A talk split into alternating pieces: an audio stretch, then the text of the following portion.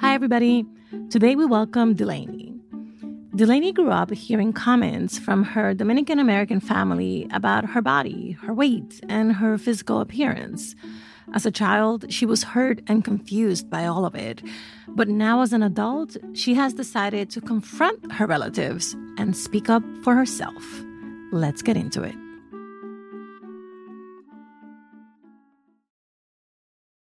My name is Delaney Fania. I am the creator of La Brujas Art. I am a visual artist, constant learner, and I am currently studying to become an art teacher for early childhood, which I'm very excited about. Growing up, I called my mom mommy and my dad papi. I grew up with my mom and my dad until I was eight years old. When my mom and my dad both separated, I'd get picked up from my dad sometimes on weekends, go see his family. The older folks, mostly like grandmas, aunts, uncles, would comment a lot on my weight, which really took a toll. Those jokes, quote unquote, would be about your hair or your weight or anything physical that could be very harmful to a young child. In a way, you don't really think it's a joke. Like, it's a joke. Like, I just got greeted with a harmful comment, like about my weight. That's, that's not really a joke. That's not, first of all, that's not really how you greet someone, especially a child. Like, regardless of their age, they have feelings. So when it would bother me, I'd always get the like comments of ¿por qué tan seria? or Eso no es nada, like it's a joke, which gradually affected me as a child and then later down the line as well, because you get programmed into thinking that when something bothers you, it's not something to talk about. And I started to actually believe the comments that they'd say about my weight, that I was either too thin or they'd actually tell me that I'm not eating when I am but this is just like how my body is and this is how it always going to be. It just took a really big toll. I never actually appreciated my body the way that I do now. Latino culture, they hold up weight to be a beauty standard. In my opinion, I, I believe all bodies are beautiful. So as I get older, I bring a lot of awareness to the words that we say in my family. So recently, my dad made a comment about my weight. He like kind of like held my shoulder and pointed out that he thought that I was getting skinnier in a way and then said like I'm not eating. I told him that this is not something that I want you to comment on. This is a boundary that I want to create now, just so that we're clear. I don't want you to speak on my weight. I don't want you to nothing like no no comments on any of that because it makes me uncomfortable. That was the first time that I can remember throughout my whole life actually saying something about it. Honestly, I don't think that is coming from a place of worry because they would try, like the older folks would try to justify their comment. Well, you did turn vegan, but it's not because I turned vegan, because before I turned vegan, I was still getting those comments. So it really doesn't really make a difference. So I feel like they think it is normal because they had that experience when they were younger. They can like put that onto the younger generations in their family as well? I feel like me standing up for myself, sometimes even in front of my sister or in front of my younger cousins, would really play a huge role in how they can also stand up for themselves and not just sit there and not say anything. So I will always be that motivator and that nudger to, you know, speak up because I've never had that when I was younger. Through time, I had to really unlearn a lot of things and know that if something does bother you, it's not disrespect to your parents or to your family. It's actually respect because respect should be reciprocal in both ways. What's up, everybody? I'm Steve Lewis, a licensed psychotherapist and host of How to Talk to High Achievers About Anything. I'm excited to share big news. How to Talk to High Achievers About Anything is back. This time, I'll be joined by a very special person, someone whose name you know very well.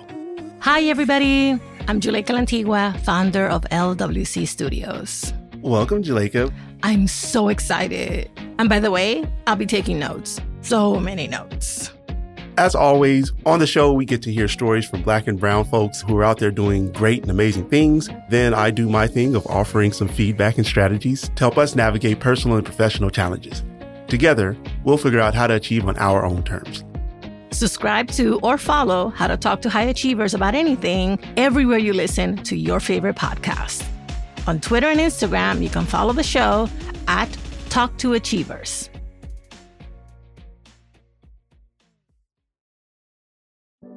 Hi, everybody. I'm Juleyka Lantigua, the creator and executive producer of How to Talk to High Achievers about anything. And I'd like to invite you to be a guest on the show. Every episode, we talk to Black and Brown folks striving to do big things and looking for ways to level up.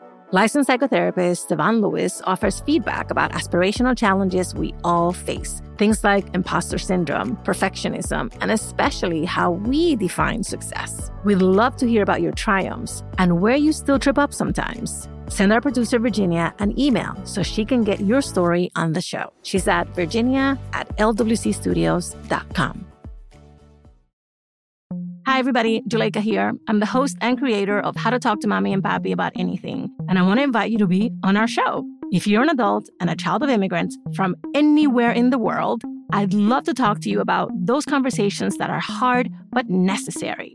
Things about politics, dating, career, parenting. Seriously, no topic is off limits. Send us an email at hello at talktomommypapi.com and let's get you on the show. That's hello at talktomommypapi.com. See you soon. Delaney's story made me think about how easily hurtful and damaging behavior often gets normalized and passed down from one generation to the next. It also made me think about the impact comments about our bodies have on how we feel about ourselves and ultimately the impact they have on the choices we make, especially if we're women. As first gens, how can we voice our discomfort with the way our family comments on what we look like? And what can we do to dismantle the underlying myths at the root of these comments? To help us figure it out, I called in an expert. I'm Lisa Jimenez. I'm a therapist, technically a licensed mental health counselor in Miami. I was born and raised in Miami. I specialize in eating disorders or disordered eating, body image work. So, same question I always ask, which is what did you hear as you listened to Delaney's story? I heard frustration. I heard maybe this is just the therapist in me, but I heard a lot of transgenerational trauma. Mm. I mean, the obvious, right? The families commenting on our bodies, which is I don't know about you guys, but this has been like my life, family commenting on my body, even knowing what I do.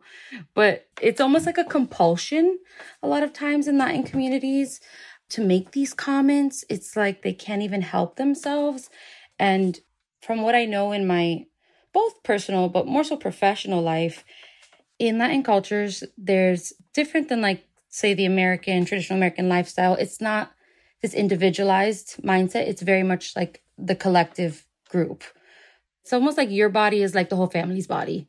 It's like we all have a right to comment on your body, which obviously that's harmful and can do some serious damage on a person. But that sort of mentality that I heard in the interview, I also heard a lot of resilience. The fact that she set the boundary with, I believe it was her father, I was yes. like, you go, girl. I was giving her finger snaps all day. I loved it. I was like, wow. Yeah, no, that's hard. All right, so let's separate the frustration and the resilience and talk about both because I think you nailed it with those two words. I'm Dominican. I have definitely experienced that from my mother mostly my entire life, where she comments positively and negatively on my body, unprovoked, And if I have any kind of response, oh, you take everything so personally. Mm-hmm. Ah, oh, my God. Why can there's always some dismissive response coming from her. So let's talk about the frustration because the frustration that you hear that is palpable has deeper psychological and emotional consequences. So, in your experience, what are some of these deeper consequences that the intergenerational trauma can cause, specifically when it targets what you look like, the body that you live in? Well, I mean, there's pretty common beliefs that I hear over and over that people have internalized, which are my body's wrong. I can't trust my body. There's a certain way to have a body, and this isn't it. Mm. And that I need to control my body, or that I'm not like other people, which I think is a, a big piece too with the Latin communities. And maybe our bodies show up differently than the Eurocentric body, than the Black body, than the Asian body. And I mean, that's beautiful, but genetics are real. So let's walk through some of the decision making that then gets influenced. Like, how does someone who internalizes these false beliefs that are emphasized by their family, how do those internalized beliefs impact how they live their lives? Their life oftentimes will become about food and weight and body image and the numbers. And then it totally takes away the person from what their life really truly is about the values that they hold the connections right? So you see people suffer. You see people suffer a lot and oftentimes fall into disordered eating fall into these diets mm-hmm. also fall into eating disorders. And that's not to blame the families because no person place thing no no one thing can like cause that on somebody. But i think this is just part of like the bigger picture and like the trauma that goes way back all right. So now let's talk about the other part, which is the resilience. How do you help your clients build the resilience? Because we know that our families are not going to change. So, how do we begin to build the resilience to deal with it? A lot of ways. I mean, so even starting with like getting help from a professional that operates from either, I don't know if you guys are aware of health at every size or intuitive eating. Tell us. So there's a whole movement. There are books written on it. There's been some controversy about the leaders of it or whatever. But the point is the content in it. There's a lot of good information showing and research to back up that changing our bodies and restricting intake and weight loss, all those things that generally either come as a result of some comments or that are promoted in this world, that those actually lead to worse health outcomes than maintaining the weight in the body that you're in and working on health promoting behaviors like sleeping, connecting with people, moving your body because you actually want to and because you like it. Like you went to go dance, not, oh, I went on this run that I felt like I had to. Having a variety of foods, eating consistently. There's a food philosophy called intuitive eating. It's all about like honoring your hunger and fullness, but it's also about like gentle nutrition. Like it talks about joyful movement and satisfaction, which a lot of this comes up in Latin homes too. Is I can go in so many directions because food is love, right? So let's start with this myth that food is love, right? You can't force feed love.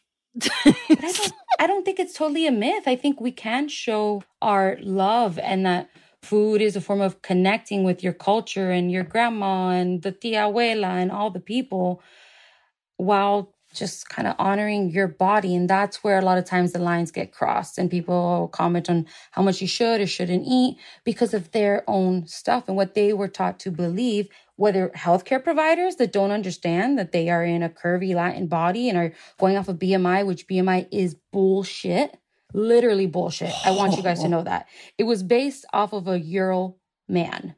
So how are you going to compare my curvy body to some European white guy? You heard it here first, ladies and gentlemen. BMI is bullshit. It's no, it's straight up bullshit. like there's there's really minimal research to back it up. A lot of it has to do with the insurance industries and it's money. It's it's just so much bullshit.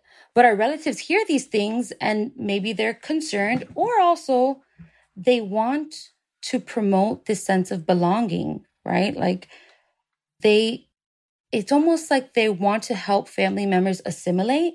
And the sad part is that there is some truth to showing up in a different body and almost being like the outsider. So oftentimes the intentions, whether they're aware of that or not, are to protect their loved ones. but they're actually hurting them without recognizing that. Does that make any sense? Wow. It definitely makes sense. And it, it definitely vibes with a lot of what we hear in terms of the disconnection between what our parents wish for us and want for us and how they think that those things can be achieved. And it sounds like this falls into one of those areas where the intent is for you to be happy, for you to be comfortable, for you to be accepted. But the way that they want to achieve that for you just doesn't make sense. But they truly believe that it does. Yes. And like that's not coming from nowhere. That's what they've been taught. That's been their own trauma. And that's just, that's a lot of their own stuff. So let me back up though, because I know I'm sorry, I'm like all over the place today, but you said how to. How do we build this resilience? Yeah. Like what can we do? Finding like minded people, right? Like whether even online communities are huge. I always give my clients a list of like social media people that I like but getting curious and trying to be compassionate for their parents or loved ones, whoever, while holding them accountable, right? Because if we just let somebody kind of like walk all over us and like cross our boundaries, we just get resentful, we get angry, and we actually start to pull away from that person. And that doesn't promote resilience because there's a lot of strength in this collectivist mindset of coming from Latin communities that actually protects people in a lot of ways. So we're not trying to say like your parents suck, like don't talk to them. Far from it. Remember where this comes from from your parents. That's not to say that they can make those comments, right? Like you you can hold that line while still trying to be curious. Hmm. I know it's easier said than done, so I don't want to like oversimplify it for people. I've been that person that I'm like, nah, like I hate them. And it's taken many years to get to a place that when, you know, my tia makes a comment, I'm like, deep breath, you know, like and I'm going to go call my safe friend that I know gets this and vent to her and, you know, then kind of let some of that go. So I actually, this is a great segue because I wanted to ask you because Delaney very intentionally basically sets herself up as a protector in a way I saw where that. she feels that she's empowered herself to set a boundary and that she's doing it for herself and on behalf of other women in her family. What did you think about that? I thought that was really cool. I think that it can actually really serve her. Advocating for others can actually be really empowering and healing and help somebody to stay in a positive headspace to keep doing what they have to do to an extent, right? Like with a disclaimer of do you have a person that you can go to to just kind of not have to be the strong one to say, I'm so sick of this or I don't get it and kind of just be more raw with my thought was that's super cool. And I hope she doesn't feel like she always has to do that. Like, I hope she has somebody she can go to and just be like, I'm so not okay right now. Yeah. That is so important. The first, the acknowledgement of the hurt, right? Just be like, wow, okay, that was not cool. Yeah. And then the verbalizing it and sharing it. Super. All right, Lisa. So both of us are so proud of Delaney for standing up to her dad and setting up a clear boundary. How would you suggest we do that effectively and gently so that we don't like explode the relationship? There's no like one phrase. Well, one that I like is, you know, I, I just got to tell you it's not really helpful, or I'm trying not to focus on that, or I'm learning that focusing on this like isn't actually good for me. So if you want to talk about my school, my whatever, like I'm happy to for you to focus on that. Mm. Or maybe you can also just keep it simple. Like, please don't comment on my body. Like you don't have to explain. You don't really owe anyone an explanation. It's true. But what I always tell people is to really I want people to protect their own energy. So take some time to consider is this person somebody that can hear it? And what is your relationship with them? Like you know if it's a tia abuela that you see once a year i mean it's up to you. Do you want to like really go down that route or and educate or do you want to just redirect? Sometimes i even kind of make light of it. Like it happens with friends. You'll be going out or i don't know people talking about diet you're like guys is this what we're really talking about? Like i haven't seen you in months. I don't really want to talk about this. There's no right way to do it basically but kind of consider like how much energy do you want to spend on this person let's please mention a couple of resources that you would recommend for people to learn more about some of the things you've taught us today or to find a community where they can feel supported and seen. I would encourage people to um, look into intuitive eating. The website is intuitiveeating.org. I would also look into Christy Harrison's anti diet book. She talks about the history of diet culture and how it's rooted in racism and colonization. On social media, Your Latina Nutritionist. She's really cool. She has a really good message and talks about just like, yeah, our food being part of our culture and we don't need to limit that in any way. Ah, Lisa, thank you so much for visiting with us today. Thank you for your wisdom. Um, thank you for your humor. And please, please come back. Of course. Okay, here's what we learned from Lisa honor your body. Instead of listening to your family's comments about your appearance, connect to your body. Focus on behaviors that promote your health and well being, like sleeping more eating well, and moving your body in ways that bring you joy. Be gentle and firm. It's completely possible to hold your relatives accountable by speaking up against their negative comments while also being compassionate and recognizing that they mean well. And remember, give and get support. Being an advocate for others helps build resilience but make sure you also let yourself vent your frustrations and allow yourself to be vulnerable with those who support you.